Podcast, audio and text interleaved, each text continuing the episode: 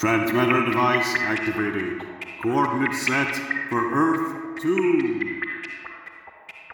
Hey everyone, welcome to the Earth 2 podcast, the podcast that explores the origins and development of the DC Comics multiverse and the legacy of their Golden Age characters throughout the Silver and the Bronze Ages of comics.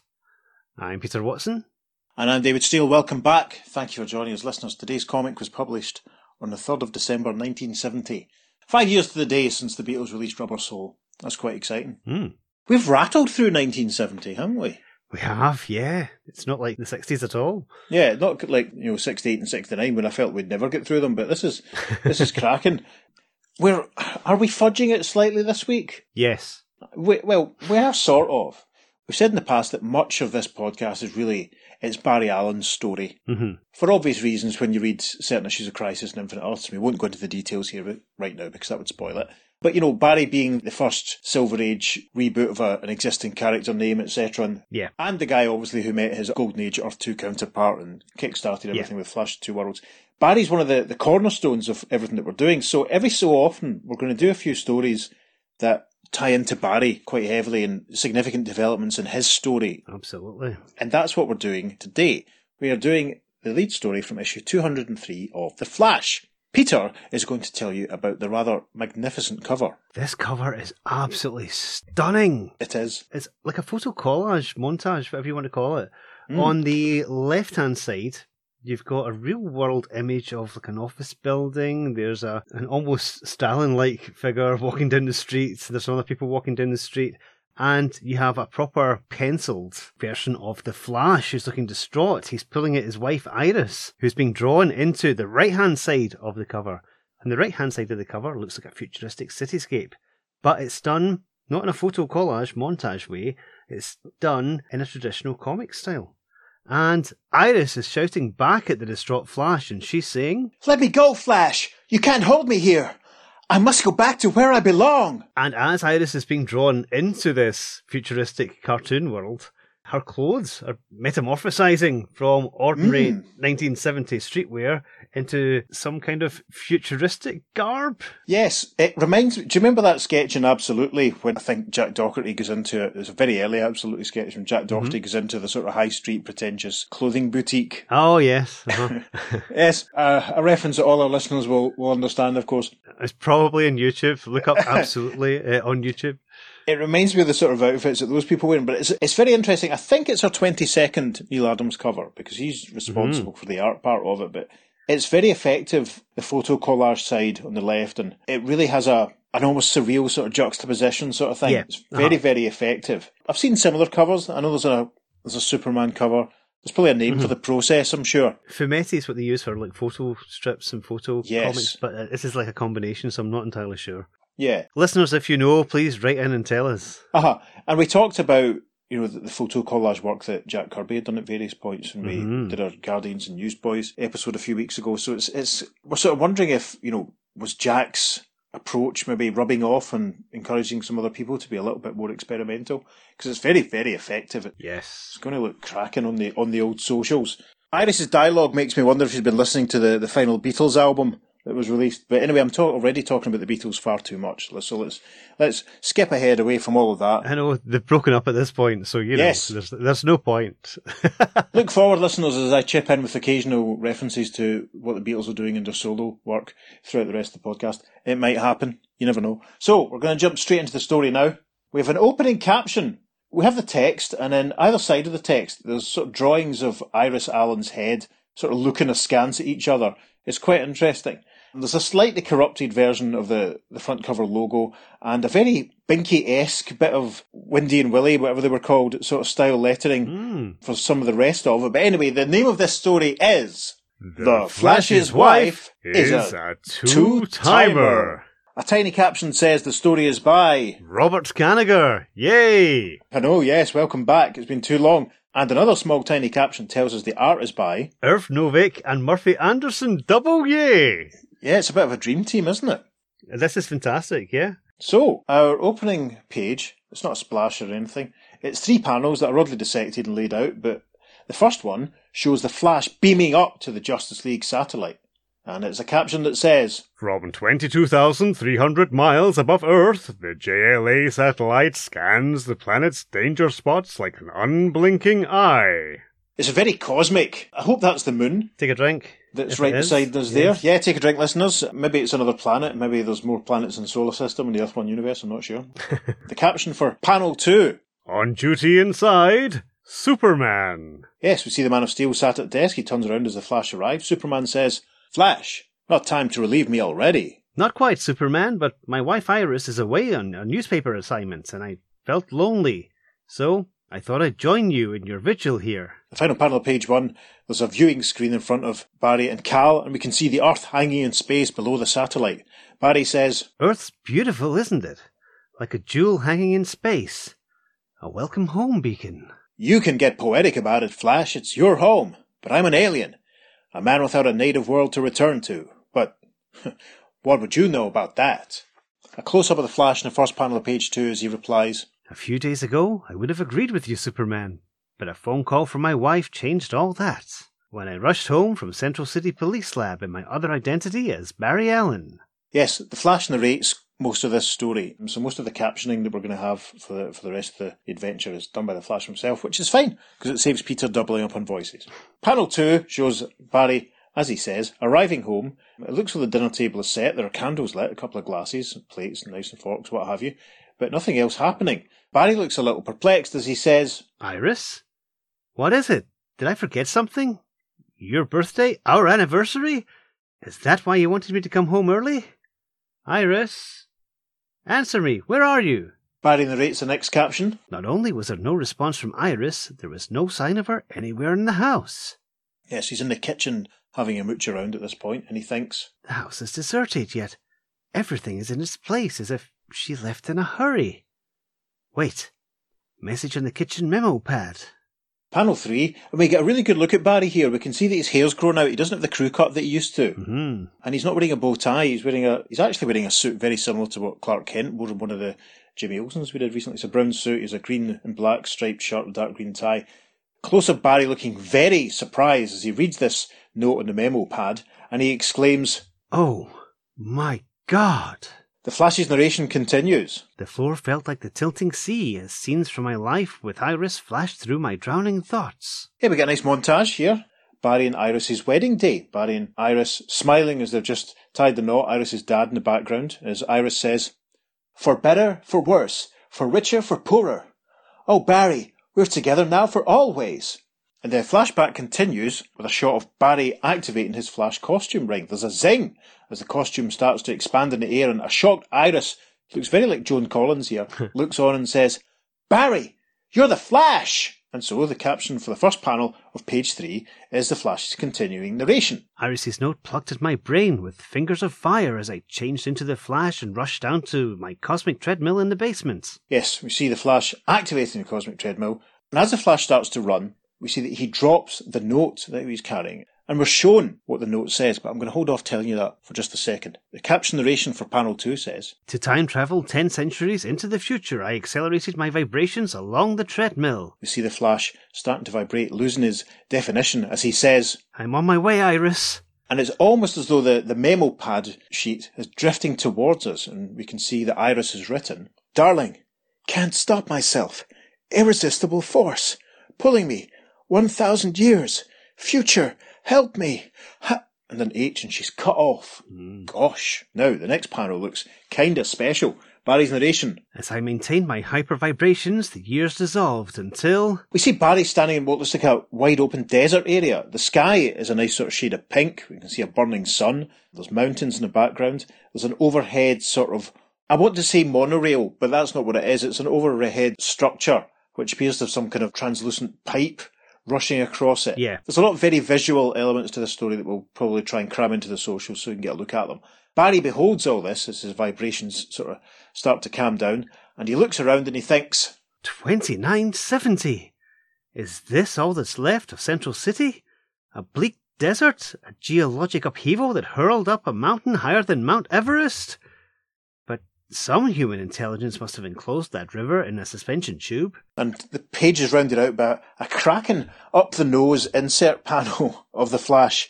It's very, very effective, and it's, you know, there's a mm. touch of the Gil Kane's, obviously, but it almost looks as though it's Neal Adams doing Gil Kane.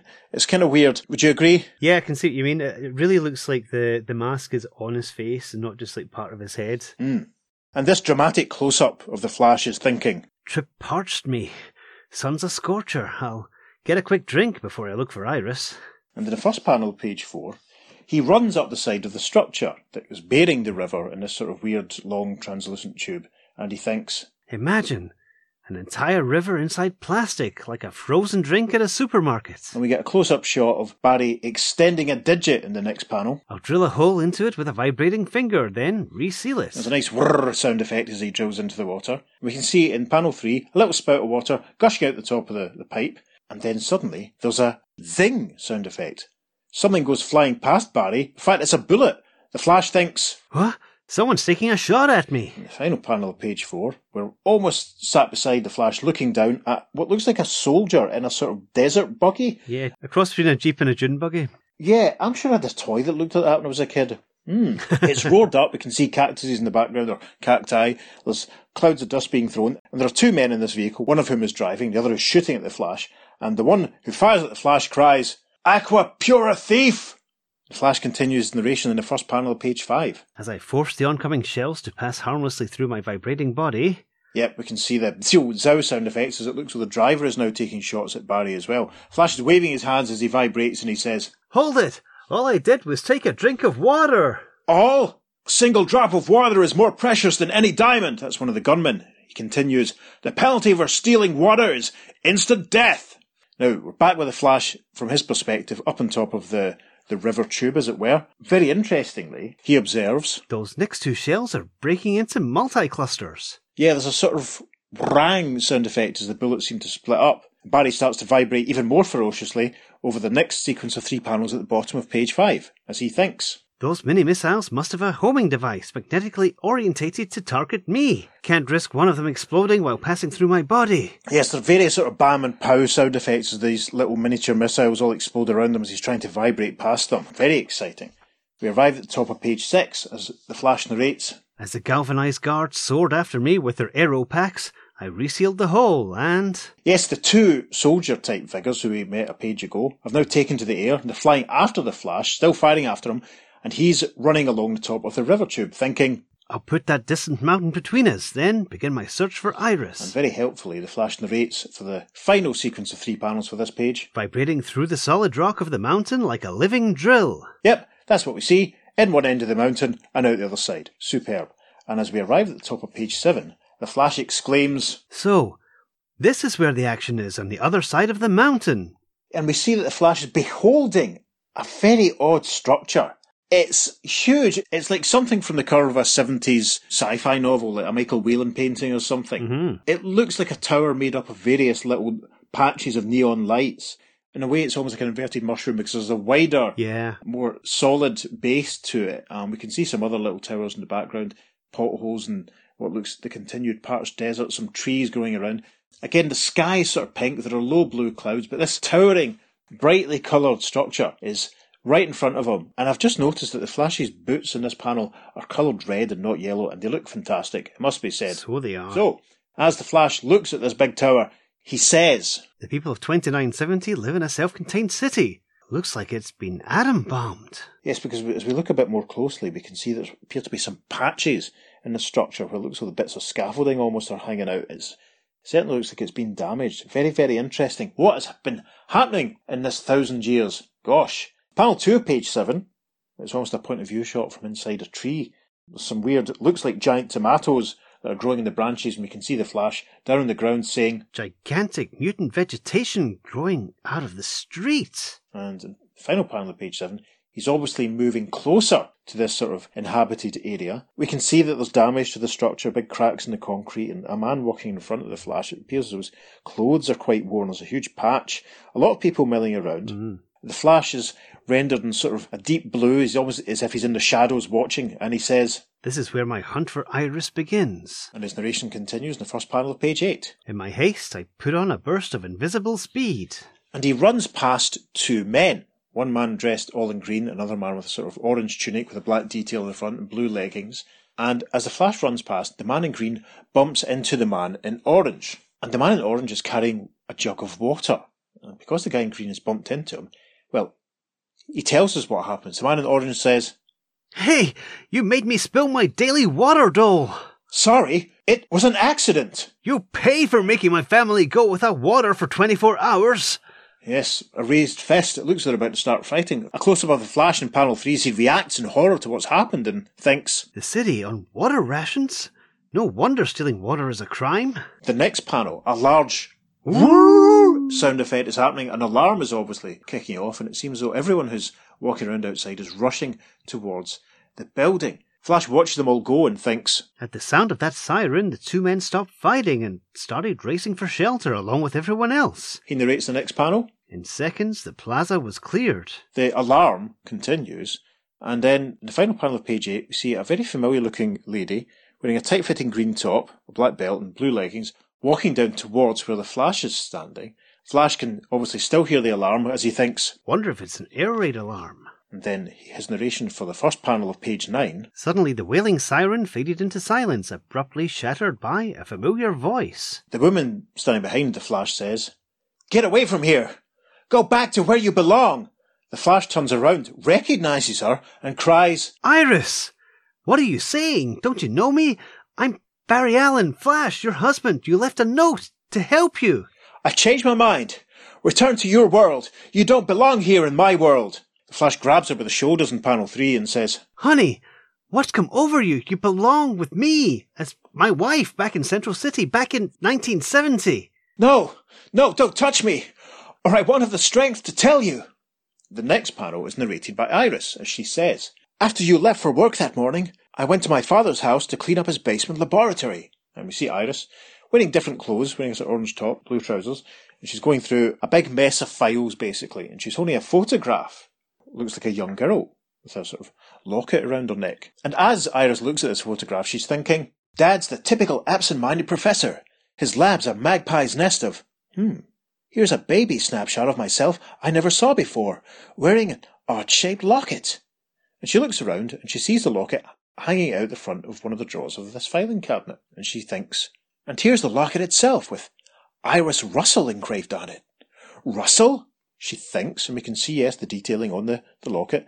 Her hand moves closer, and in the first panel, page 10, she picks the locket up. The caption says, The moment Iris touched the locket, Yes, a jagged little speech bubble, signifying some kind of recorded speech, obviously, comes from the locket, and a voice says, To whom it may concern, this is Eric Russell, scientist, speaking to you from Earth West in the year 2945. And Iris's narration returns and says, Every word painted a vivid picture of the speaker and his world of the future. We see a very handsome, neat, dark haired man in a sort of tunic top holding this locket himself, and his voice, for it was him that was speaking in panel one, continues saying, A nuclear attack from Earth East is imminent. The enemy has already encircled our city rotunda with an impenetrable force field, against which our rockets shatter. And panel 3 of page 10 is an exterior shot of the sort of inverted mushroom tower that we saw the Flash look at earlier on. And there are massive wham and blam explosions going off. So this is obviously the damage taking place that the Flash observed. Presumably this force field is preventing the inhabitants of the city from either trying to fight back or trying to escape because Eric Russell's narration, there's a lot, it's very confusing trying to follow everyone, everything that everyone's saying. Eric Russell's narration continues in panel 4. I rush my wife and baby daughter to my laboratory. And we see Eric and his wife Fran, who it must be said does look a bit like Iris, similar hair colour. Hmm. She has a bundle in her arms, which is obviously the infant child. Eric is saying, Fran, darling, all escape routes to outer space and the underground have been cut off by the enemy's force fields. But there is one secret escape route left. Through time. And Fran replies, but but only one of us could go. Our baby. in the first panel, page 11, she looks down at the child and says, No, it's too dangerous to dispatch Iris in your untested time vibrator. Untested time vibrator supported the Montrose Avenue at um, Leeds Cockpit in 1997. The Montrose Avenue, of course, were the band that Matt Everitt left menswear to join. Anyway, Eric tries to reason with Fran as he says, Would you prefer to have a perish in the nuclear holocaust? Eric's narration for the next panel. With a parting kiss, my weeping wife surrendered our child. And we can see that Fran is crying, leaning against Eric. He's activating some machinery, and it's almost like a yellow cone of light Mhm. that the baby is in the middle of, and it's starting to vibrate, and she's fading out. As Eric says, her estimated time arrival is 1,000 years in the past. And then he comforts his crying wife as he says, Goodbye, darling. God keep you. And Fran says, Whoever finds our only child, we pray you will protect her. And we're back with Iris Allen in her dad's basement. She's holding up the, the locket, and the recording of Fran, I suppose Iris's mum's voice, is playing, saying, Pray you will protect her. Professor Ira West is standing in the open doorway, and he looks very surprised and shocked as Iris, who looks very annoyed, turns to him and says, Dad, I mean, why didn't you tell me I'm not really your daughter? And you are my real father.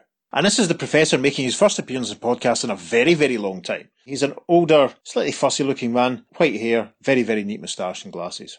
The professor replies to Iris's demands, saying, Iris, please listen for a moment and try to understand. You came out of nowhere, my answer to our prayers in our darkest hour. I was trying in vain to comfort my wife, convalescing after the death of our infant daughter in childbirth, when Gosh, that's dark.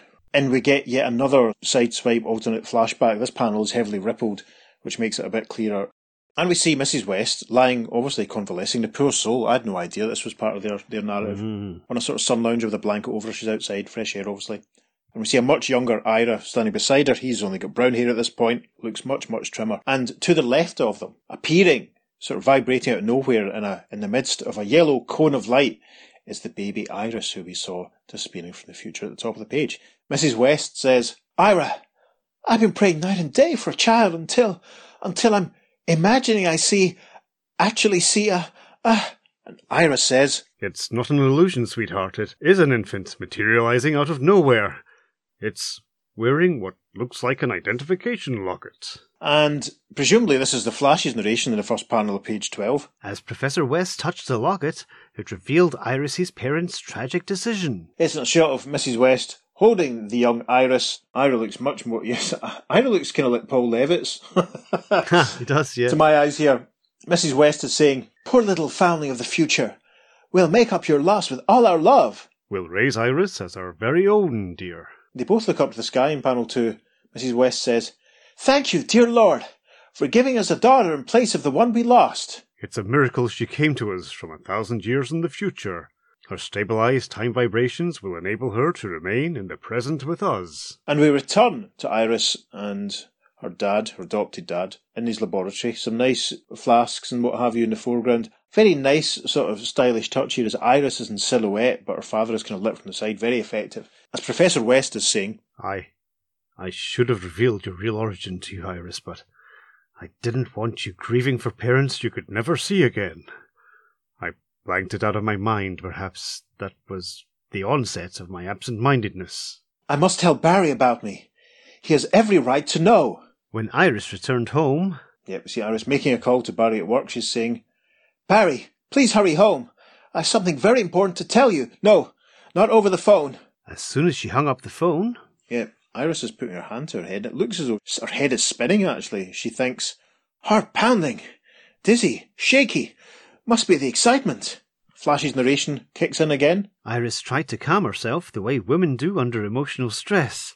She set the table, prepared dinner. That's going to go down well.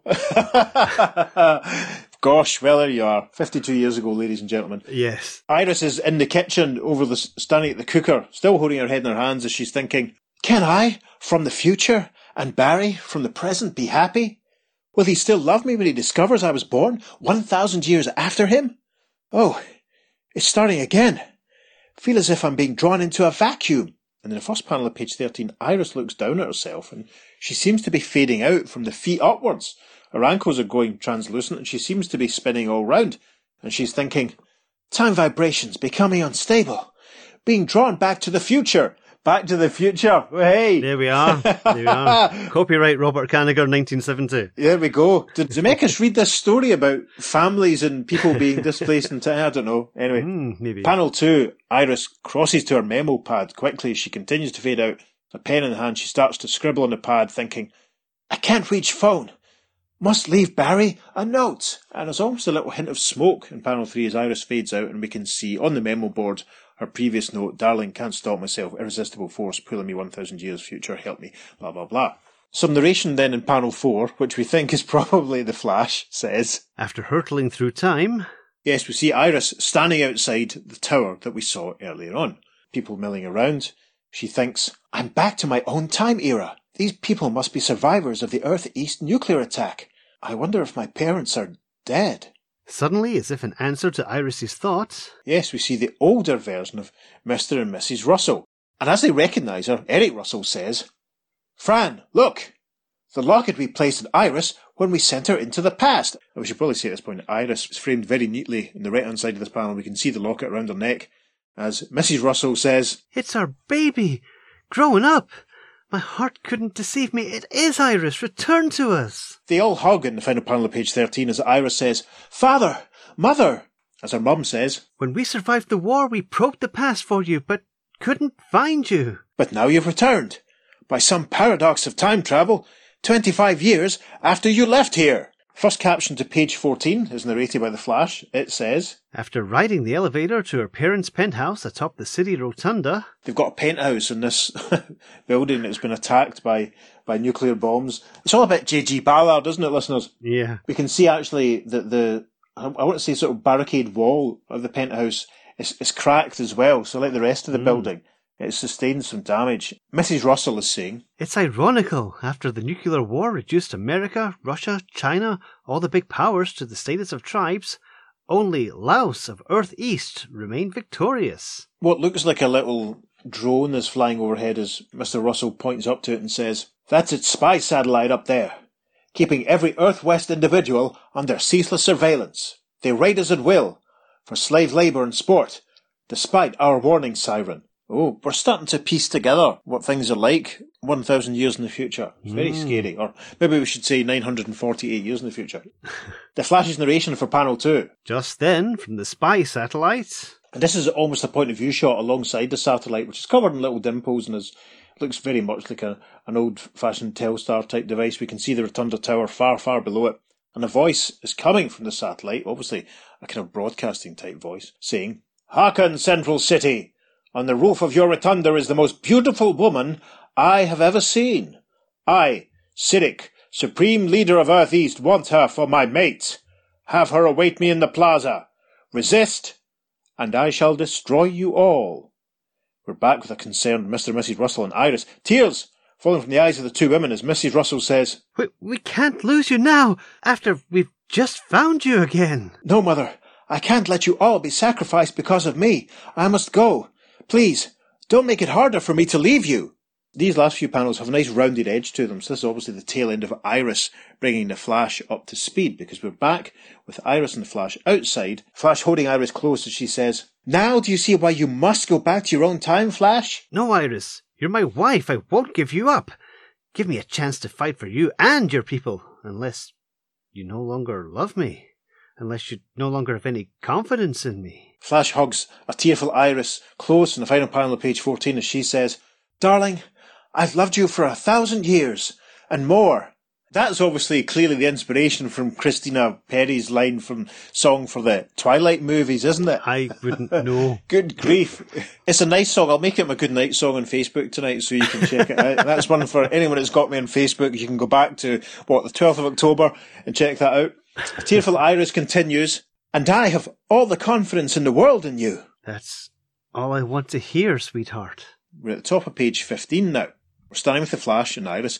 The Flash looks ripped, must be said. Mm-hmm. And the Flash narrates, Just then, settling down in the plaza, Settling Down in the Plaza sounds like the name of a Jackson Browne B-side or something. Anyway, a very large, silvery flying saucer with sort of telescopic retractable legs has arrived. There's a couple of satellite dish type efforts on the top. It reminds me a little bit of a cross between the Seaview submarine and the Dalek spaceship from Dalek's Invasion Earth 2150 AD. I was thinking the Shield helicarrier and the Yellow Submarine.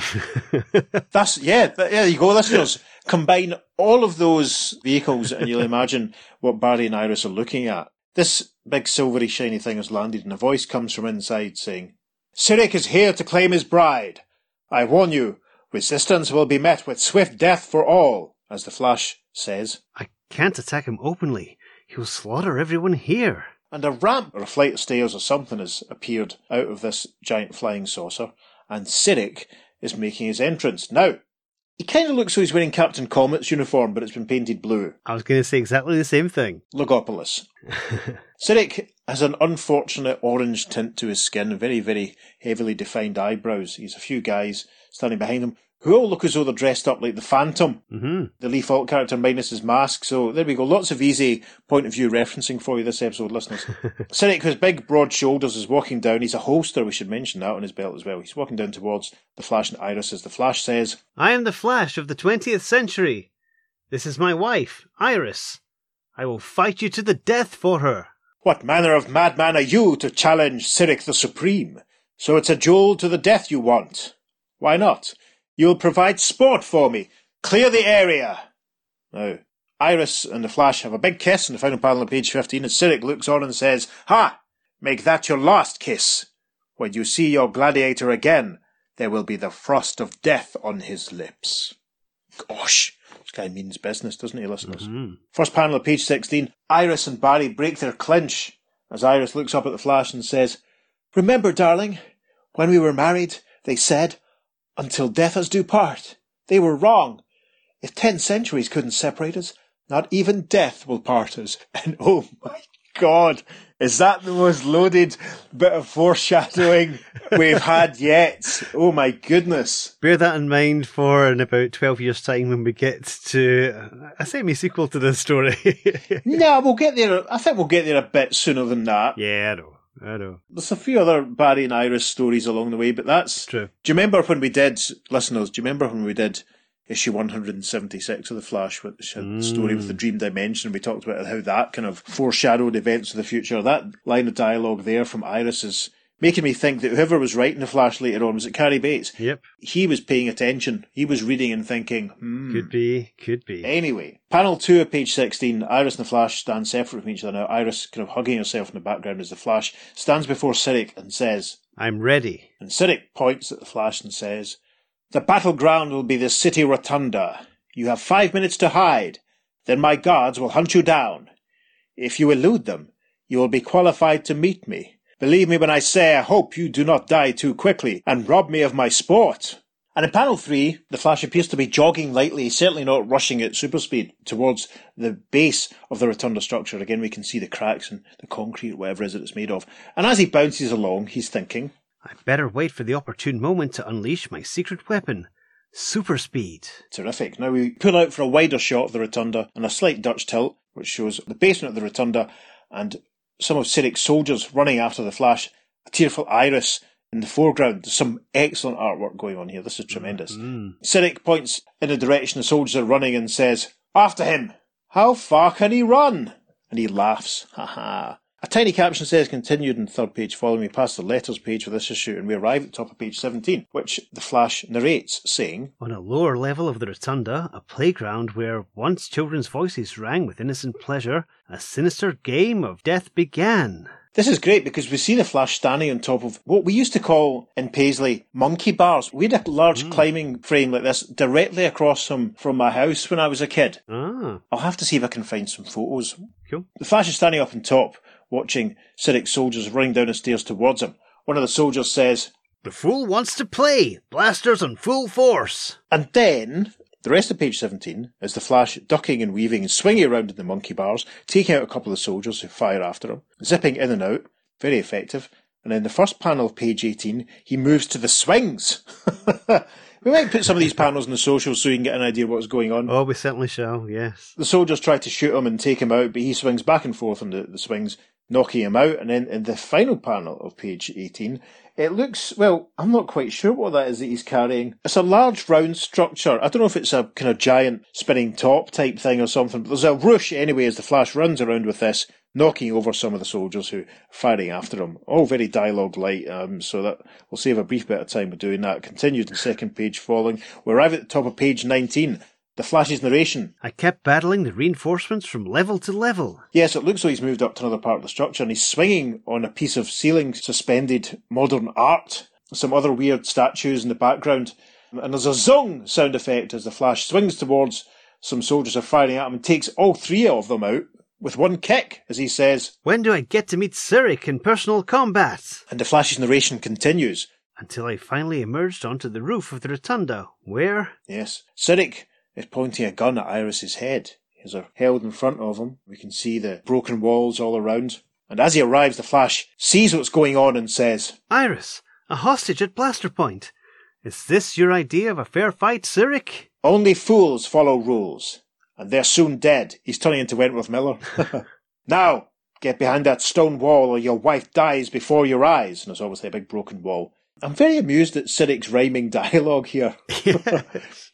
Fools follow rules, wife dies before your eyes. He's a poet, he didn't know it. Hmm. Flash continues his narration. The moment I warily stepped behind the wall, Yep, Sirik fires at the wall, saying, That trick wall shields me from you, but I can blast right through it at you. There's a zap sound effect as whatever comes out of his gun comes through the wall. But then the Flash narrates in the first panel of page 20. what better time to show Sirik my own brand of super speed tricks? Yep, the Flash suddenly vibrates through the wall, rushing towards Sirik. Sirik exclaims, Coming through the wall, like a wraith. And the Flash very helpfully narrates, Then, as if set upon by multiple flashes, Yes, glorious panel of the Flash striking Sirik repeatedly at super speed and caption saying BAM, ZOK, and ZAP. Sirik's down on the ground in panel 3 looking up at the still vibrating Flash as he says, Stop! I concede you've bested me in combat. At the cost of your life, your wife's, and mine.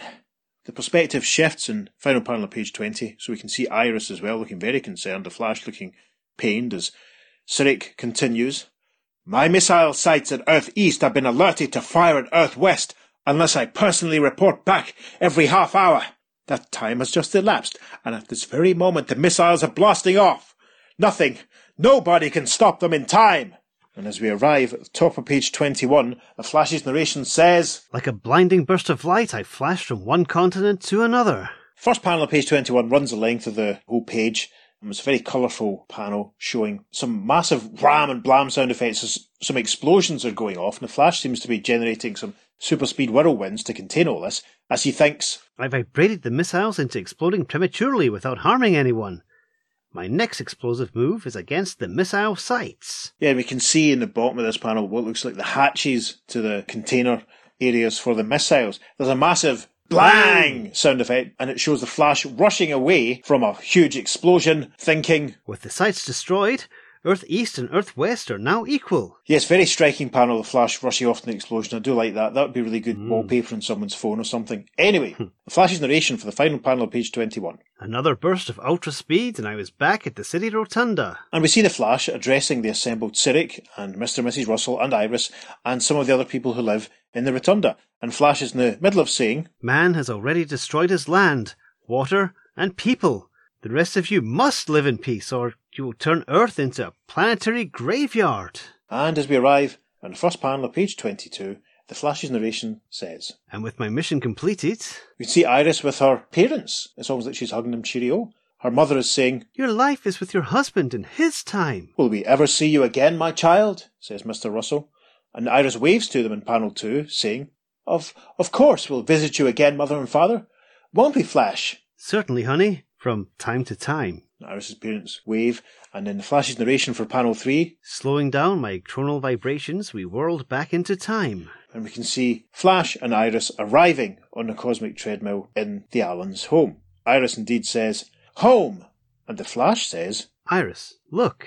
and we can see in the foreground a certain piece of paper, which in panel four still hasn't reached the floor. As the Flash says, Your note. I dropped it when I took off in the cosmic treadmill. It's just reaching the floor. Gosh, all of that in the blink of an eye. Not even the blink of an eye. Superb. And for the final panel of the story, we return to the Justice League satellite. Flash and Superman, we can see the Earth hanging in space before them as the Flash is saying, So you see, Superman, I know what it's like to be an alien of Earth in the 30th century, just as Iris does in the 20th century. and the Man of Steel replies, True, Flash, but you and Iris have each other. Maybe, if I ever have a wife like yours, I won't feel like such a loner on Earth any more. Now that's almost the perfect place to end it, but we have a caption that screams at us and rounds out page 22, and Peter's going to read that that says, Editor's note Lightning can strike twice, in space as well as in time. as we humbly acknowledge our indebtedness to the origin of Superman for this story. Yes. Or indeed the story of Moses. Yes, or many, many others. Yeah, of course, the, the child being sent away to prevent being mm-hmm. slaughtered or destroyed or killed in calamity. Or, or Harry Potter, or, you know. yeah, that was cracking, wasn't it? I really enjoyed that. Yeah, it's a mad Kanigher story. Obviously, Kanigher had this wacky idea, threw it out there as a throwaway, and then it had massive repercussions later on. Yes. Some of which we will deal with, obviously, as, Oh, yes. we continue. Yes. Uh-huh. It's a very Silver Agey idea, isn't it? Seeing that Iris is from the far future and stuff. But it's Yeah. many of you listening will know what happens ultimately to Barry and Iris. We're not going to spell it out though, because you know we're kind of No. trying to vaguely create a narrative for those listeners who Yeah. Mm-hmm. haven't read every single story. But you know, as Peter says there, repercussions certainly down the line, and it'll be very interesting to see how they all play out. I loved that because it was just a nice slice of cold sci-fi for the first time in a long time. Yeah, that's very true. It's interesting that Professor Ira West seems to think this might be the cause of his absent mindedness. Yes, But there is another story where he gets a head injury where he thinks that might be the cause of his absent mindedness. right. That's basically when he helps Barry create his first costume. It's a nice little retcon story that happens later on. That rings a bell. I like the crashingly subtle Earth West, Earth East, Yeah. You know, suggestions and parallels. That was quite interesting. Mm-hmm. Some things don't change, I suppose. I must admit, it's a lot of fun to see Justice Leaguers hang out and have a chat. Admittedly, Superman's a bit out of character in this. You know, I'm a man who's alone. yeah, You know, I can't relate to people on Earth. It's like you've been living there for a while, Clark. Uh, you know, maybe he feels that he can let his guard down with the Flash and just be himself, and he can he can open up. Mm, yeah, Maybe the Flash is happy existence kind of triggers something in Clark, so he feels a bit melancholy and you know feels a bit sad. Maybe he's a, maybe jealousy is the wrong mm-hmm. too strong a word, but maybe that's an element of it. yeah. It could be an attempt to kind of Bronze Age up the Man of Steel and give him a bit more angst as opposed to just the father figure that he was that used to hand out life lessons in the Silver Age. Yes. Well, obviously, you know, we've mentioned that, you know, we're now in the Kryptonite No More era. Stuff in Superman's own comic has been mixed up. Action comic is still a little bit out there at this point. Mhm. And obviously, we discussed some of his adventures in the pages of Jimmy Olsen. But yeah, there's certainly, we're at this period when, you know, they've tried to make him a little bit more vulnerable Yeah. and a little bit more down to earth. So I think it's quite appropriate, actually. I, I, quite like those sequences. It, it shows them less as just sort of blankos, for want of a better way of putting it, but Yeah, actually as uh-huh. almost real people, real friends Yeah. Have real work colleagues having a you know a proper conversation about what ails them, and I think that was quite. Yeah. I'm not going to say realistic, but you know that was quite pleasant and a, a nice, Yeah. a nice diversion. And Superman saying, "If only I could find love," and it's like, eh, Soups, you, you do know that uh, Lois is right there. Uh, you're not short of people who you know want to be your other half. There's Lois, there's Lana, there's Lori Lemaris, there's so many. Lara Looney, yeah, oh, There's Lex Luthor. Um, anyone with a double L. I think we're getting away a wee bit from the point here of the story, but I Mm. think this plays into the fact that at this point maybe Superman felt that he couldn't have that relationship. hmm You know, he probably felt the weight of his responsibility or was too concerned about Yeah, But this is the Earth 1 Superman, obviously. We know that things will change for his Earth 2 counterpart in about yeah, 80 odd issues of Action Comics sort of time, so Mhm. we'll discuss that when we get there. But no, it's an interesting diversion into the, the attitudes of the Man of Steel. yeah. I think the artwork in this is outstanding. Yes. I don't remember Irv Novick and Murphy Anderson working together on anything else really. Right. Usually Irv Novick's got different anchors on him, and this, the two of them together, it's really special. As I said before, his costume looks like it's over the skin. Yes. It definitely looks as if it's standing out. It's really striking, and I mean, Iris's face every single time you see it looks great. It's a definite image of a, a- the same character. It's not like a generic female Sure. face that's drawn. You know, it's it's really it's really vibrant. They are a dynamic combination. Mm-hmm. I like what you, the point you make about the Flash's costume because the whole point Mm-hmm. Barry's costume compared to Jay's costume when it was introduced was that it was. I'm sure I read a quote somewhere years ago in maybe one of the possibly the greatest 50 stories ever told, I think, Mm-hmm. or maybe one of those hardbacks, where it talks about it was almost like a second skin. Yeah. You know, you can see every contour and shape and muscle line in Yeah. his body because it's attached. Uh huh. Yeah, everyone looks great. I mean, it's a cracking looking story. I remember you saying before that I've known it's a big favourite of yours, but I mean, he really, Yeah. even the panel structures, some of the insets and just the way it is, Mm-hmm. minimal panels, only four panels in certain pages, but it really tells the story and makes the whole thing move at a really, really good pace. And this design of all the, the futuristic structures that we see, Mm-hmm. this Yeah. doesn't feel like a kind of a phoned in job at all. It's always that a bit of thought's gone into this and they've Yeah. you know they've conversed and thought, right, we have to make it look special, and Mhm. it's only really, I think, some of the detailing in the futuristic clothes that kind of lets it down a little bit. They look a little bit too fifties retro sci-fi in some ways, you know. Yeah, the, the tattered futuristic clothes. Yeah, and as we say, Cyric looks looking a bit like Captain Comet. It's quite amusing. yeah.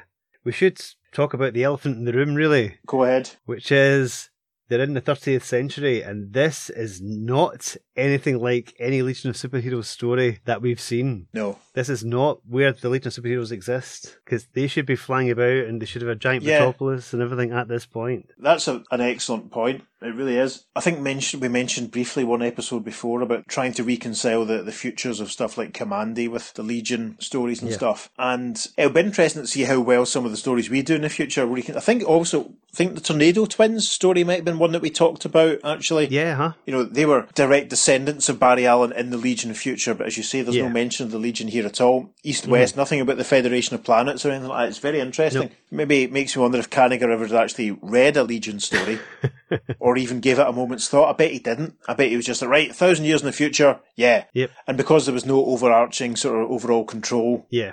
no one probably went, uh, hang on, just make it 900 years.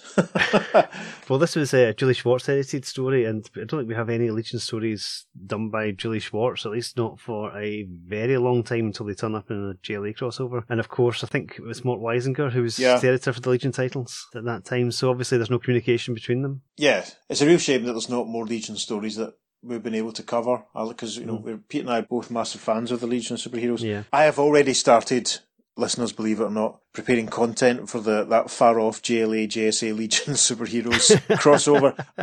I already have some stuff prepared. Can you believe it? Yes, you can. Of course, I you can, I can.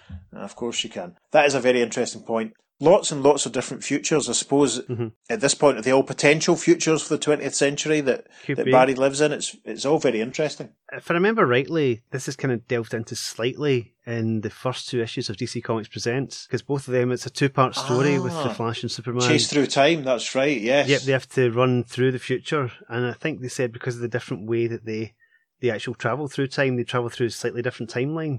Ah, interesting. I might be misremembering that, or I think it might have been something from a letters page Right. because someone might have brought that up, and they said that that was the reason, which would make sense from a point of view. Yeah, Yeah, I might have to dig those two issues out and have a look. That's very interesting. oh, it's a fantastic story. It was reprinted in a British annual. I think it was about annual Superman annual 1980 or something like that. Right. Okay. and I had that then and read it and read it and read it until it fell apart. Because at that fantastic, you know, briefing session with one of the aliens, and there's a whole circle of time, because they can only go forward in time, and they basically have to run to the end of time and break through this cosmic barrier so they can reach the beginning of time again. It's phenomenal, great I stuff. see. Peter, I've just while while you were talking, I've just moved over to my shelves and I'm now holding up. I don't know if you can see it's the cover of the Superman Annual 1982. 82, I was close. So, so that I don't even have to go through my, my coffin boxes to dig out. I can just read this when I go to my bed this evening. Superb. Awesome. Right. Well, after I've had a flick through this, I'll pass this on to you then, because if you're, you can, you can have that copy and can be an early birthday present. Cheers. That's my homework for tonight, then, listeners. And again, obviously, it's another story with Superman and the Flash, like this one. So, yeah. mm, mm, Let's talk about Cyric with his vaguely oriental caricature stylings. mm. I was very amused by his rhyming dialogue towards the end. Yeah. it's uh, an unusual choice, but hey, it's fine. I'm looking over a four leaf clover. What is it? Only fools follow rules, or your wife dies before your eyes. Great fun. Mm. He was interesting. I wonder how he managed to maintain his, his control over everything that was going on as the nations fell under the nuclear onslaught. Are we assuming there's only two cities left in this world? Earth East is Laos, Yeah. apparently, or Laos, I'm not sure how it's pronounced. And Earth West is Central City. Is the Rotunda. Yeah, it's interesting. Yeah. It's a very bleak future, isn't it? It's very, very Mm. far away from the, the positivity of the Legion future. It's very sad. Yeah. Very depressing. I think Iris is definitely better off in the 20th century. Yep. So we're going to dip into the letters page that covers this issue now. We're jumping forward to issue 207 of The Flash, which, ooh, well, that's a story we're going to be doing, actually, issue 207 of The Flash, so we won't say too much more about that. There are two pages of letters. We're not going to do them all. We're going to drop a couple of them. The first one goes like this. Dear editor, imagine in your prime you suddenly find convincing evidence you're really of another time period and not at all who you thought you were for those many years. Robert Kanigher imagined it and set forth to write a tremendous tale. The Flash's wife is a two-timer in issue 203 must have been the greatest Flash story in years. RK really knows how to handle a story. He blends action with emotion. It was near flawless. The gap between flawless and near flawless was Iris's lack of enough reaction to the realization of her true background. That's a fair point. Yep. Now, I don't want her moaning over and over, Barry, will you still love me knowing I'm not what you thought I was when you married me? But I believe I would have been a little bit more shocked than Iris seemed to be. Art wise, this tale had the best of the Novick Anderson team. I wasn't too impressed with Novick's early Flash. Scandalous. uh, but this work convinced me of his ability, and what I was most impressed with was that fantastic cover. When it comes to making an eye catching cover, Neal Adams is king. It seems no one ever knows what to expect next of you guys. That's just the way I like it. And that's from David C. Hendricks from Clemson, South Carolina. The editorial response is Why, sometimes not even we know what to expect of ourselves. Uh, like this issue's unheralded return of Mike Friedrich and a mild spoiler for issue Flash 207, so I won't finish the rest of that. Instead, I'll just read you the next letter. Dear editor, now, this is a story I had thought you'd forgotten what a story really was. Gosh. The last one I can remember offhand is Flash number 163, but Robert Kanigher has finally let his talent shine through with Flash number 203. Are those really future type folk, underground cities? My god! Is that the cosmic treadmill I see? Now, this is a story. And this is art. I remember last seeing that around issue 174. Oh my gosh, this is harsh. You've got a fabulous team in Novick and Anderson. Please keep this team on the Flash. And this is packaging. One of the best covers I've seen in years appearing in a Flash comic. Somebody pinch me.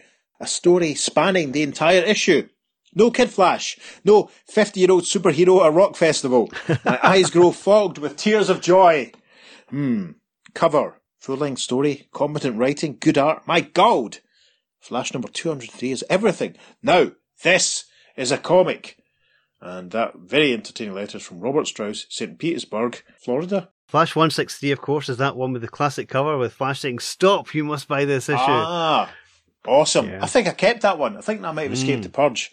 I'm not sure. Anyway, the editorial response to Robert Strauss's letter is Now, this is a critic.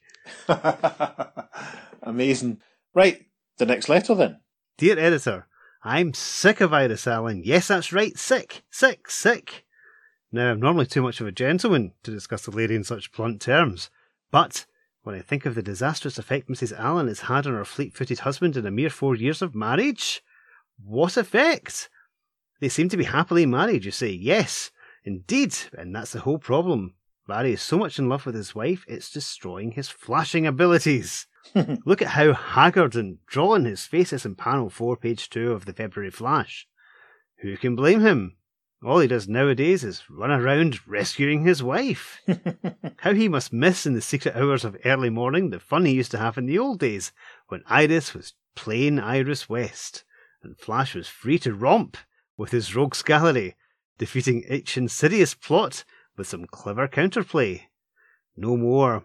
The party's over, but the honeymoon's still going. How much can a guy take? Especially a light-hearted, easy-going sort like Barry Allen. Look at him. His hair is creeping down over his collar. Definitely out of character. He never mentions his police work anymore. His old friends and enemies are avoiding him. His only excitement seems to consist of eating Iris's meals in between rescues. His thrilling super life as a bachelor, all sacrificed on the old altar. It's a tragedy, because a Kanigher plot like The Flash's wife is a two timer was just too good to have been so messed up by the new befuddled Flash. The old unmarried Flash wouldn't have been satisfied to thwart his enemy by darting around on a children's playground. The old Flash wouldn't have allowed this carefully thought out future Earth adventure to pass without showing off his lightning fast wits at least once. But time has passed on, and the Scarlet Speedster must content himself with stumbling over the twists and turns of the too simple plot, hoping that he will run across a simple physical solution, like fisting a villain to the ground or stopping a missile attack with mere vibrations. And poor Iris. I can't help feeling sorry for her. It must be tough being married to a superhero. I don't think Iris has the inner resources to take it. Her whole personality has become dull and trite, like the wife on a TV sitcom. And oh, she's so lovey dovey now, not the tough, pert, independent minded news hen she used to be. A shame. a nice girl like that. And with two sets of parents now, things can change, sometimes for the better. But unless Iris cools it, I want a divorce. And that's from Scott Dickerson from Los Alamitos in California. Gosh, that was quite interesting. We didn't really, none of that really occurred to us. Yeah. But I suppose this emphasised the importance of looking at the contemporary reaction, isn't it? Because these people would have been reading The Flash and thinking, Mm-hmm. oh, this is fine, but oh, God, he's boring now since he got married. It actually reminds me of something that happened in the story. In one of the many flashbacks that took place in this issue, because Kanigher's Yeah. a madman and just flashbacks and flashbacks and flashbacks.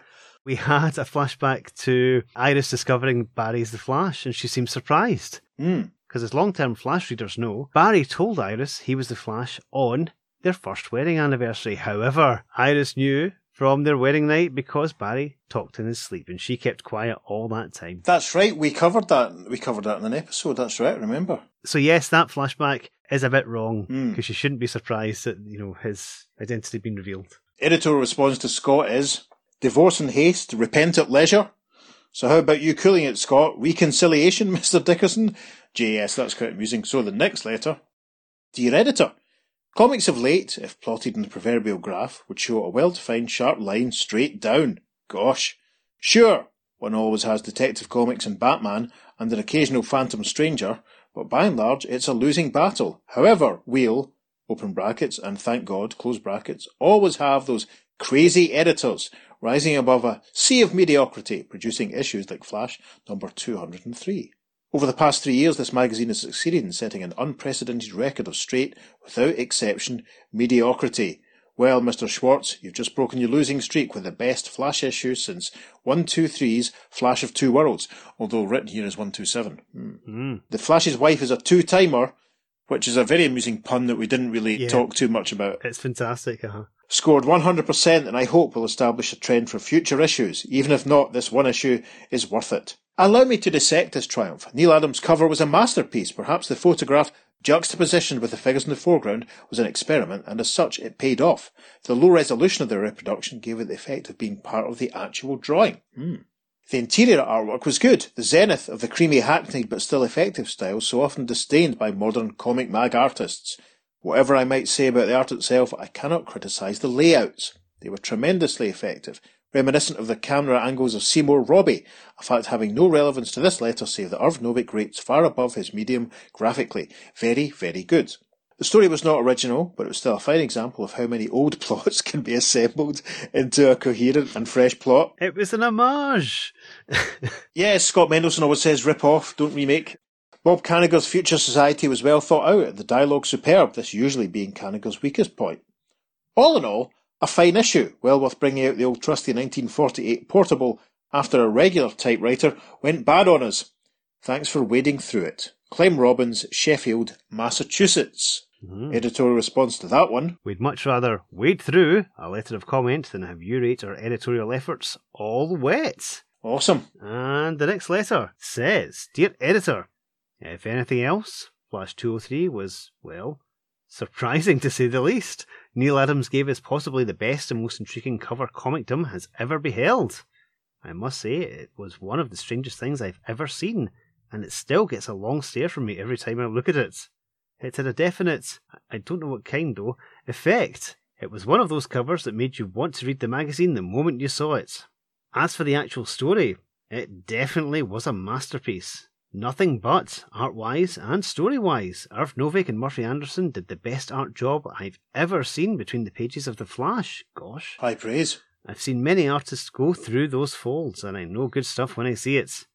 Robert Kanigher should be awarded an alley for his superb story. I felt so nostalgic seeing those scenes on page two. Sigh. It was a real surprise to find that good old Iris West was some person from the future. The story was sort of sad too, because it was so true. Man is so silly fighting among each other just to satisfy the egos of a few, mind you, I'm not talking about ours, stupid governments. The dictator, Cyric, was excellently portrayed. I just can't get over this perfect story. Wow! And that's from Keith Griffin, not Keith Giffen, but Keith Griffin from Mobile, Alabama. Awesome. No editorial response to Keith, so the next letter goes like this. Dear editor, I'm not sure if I liked Flash's Wife as a two-timer or not, although I've read it several times. The future dreamed up by Mr. Kanigher is interesting, and on the whole, the plot is good. However, it disturbs me a little to have one of the few normal characters remaining go the weird origin route. Hmm. Yes, that's what I was thinking. It's kind of like the way that in the modern era, all of Doctor Who's companions, practically all of Doctor Who's companions, Yeah. have been very complex space-time events, like Rose being Bad Wolf and Donna being Yeah. the Doctor Donna and Clara being the, the Impossible Girl. Yeah, and in the Flash TV series, all of his pals end up gaining powers. Yeah. The letter continues. I like the way that Superman has been depicted in the last few stories that he's been in. For once, he is an alien to whom Earth is an alien world. So we have another full-length novel. Good. I like them when they're not parodies, and this one wasn't. I hope that the backup feature will return next issue. It's so good to see old and new heroes in stories of their own. Yeah, it's a shame we didn't get more Jay Garrick backup stories, but Oh, well. what can you do? That cover was very different from any other I've ever seen done. The photograph alone was different, but somehow Neal Adams' art contribution didn't quite look entirely Adams. Could Gray Morrow have had a hand in inking it? And that's from Bill Winans, or Winans, Putney, VT. Where's VT? Vermont. Vermont, of course. Now, the editorial response to Bill is Negative on Morrow winking Adams, and double negative on the bearded man being Gray Morrow or even Stan Lee, as some of our readers have suggested. To answer another reader's queries, the photograph was taken by our man in the production department, Jack Adler. To respond to still other fans, the locale is in front of our office building, while the pedestrian is a complete stranger who is made bearded to protect his identity. fantastic. That's a fascinating insight. That's great. That's why another reason why it's worth looking at the letter columns. That's brilliant. Without a doubt. Yeah. So there is one very short letter left to round out this letter column, and Peter's going to read it now. Dear editor, is Iris West clairvoyant or something? I mean, in Flash 203, how could she have known that she was going anywhere or any when? Not that I don't like the story, mind you. I would just like to see these little things explained. But come to think of it, about my objection, don't bother with the explanation. The answer is all so clear. Women's intuition. and that's from John Olson from Towson, Maryland. Yes, I shouldn't have laughed there quite as much as I did, but I'm I'm not laughing because I agree with the sentiment Hmm. that's being expressed. I'm laughing at how attitudes have changed and how you probably couldn't Yes. get away with saying such things nowadays. Well, Iris is very clever. You know, she knows what's going on. She always knows what's going on. Yep. She's probably the most capable female supporting character that our podcast has given us. So, so yeah, that's why. yeah, I'm trying to think. I think this is the first story we've seen Iris travel through time in. Oh, So that's, that's interesting from a point of view. It's not it's not going to be the last time, but yeah. That's, Spoilers. That's, that's cool. hmm we've reached the end of the letter column, which means we've reached the end of the episode. It does, yes. So, Peter, why don't you say all the things you normally say at this point in the episode? Certainly. Now, you've just heard the letters from the readers at the time. Why don't you write us a lovely electronic letter in a 21st century manner?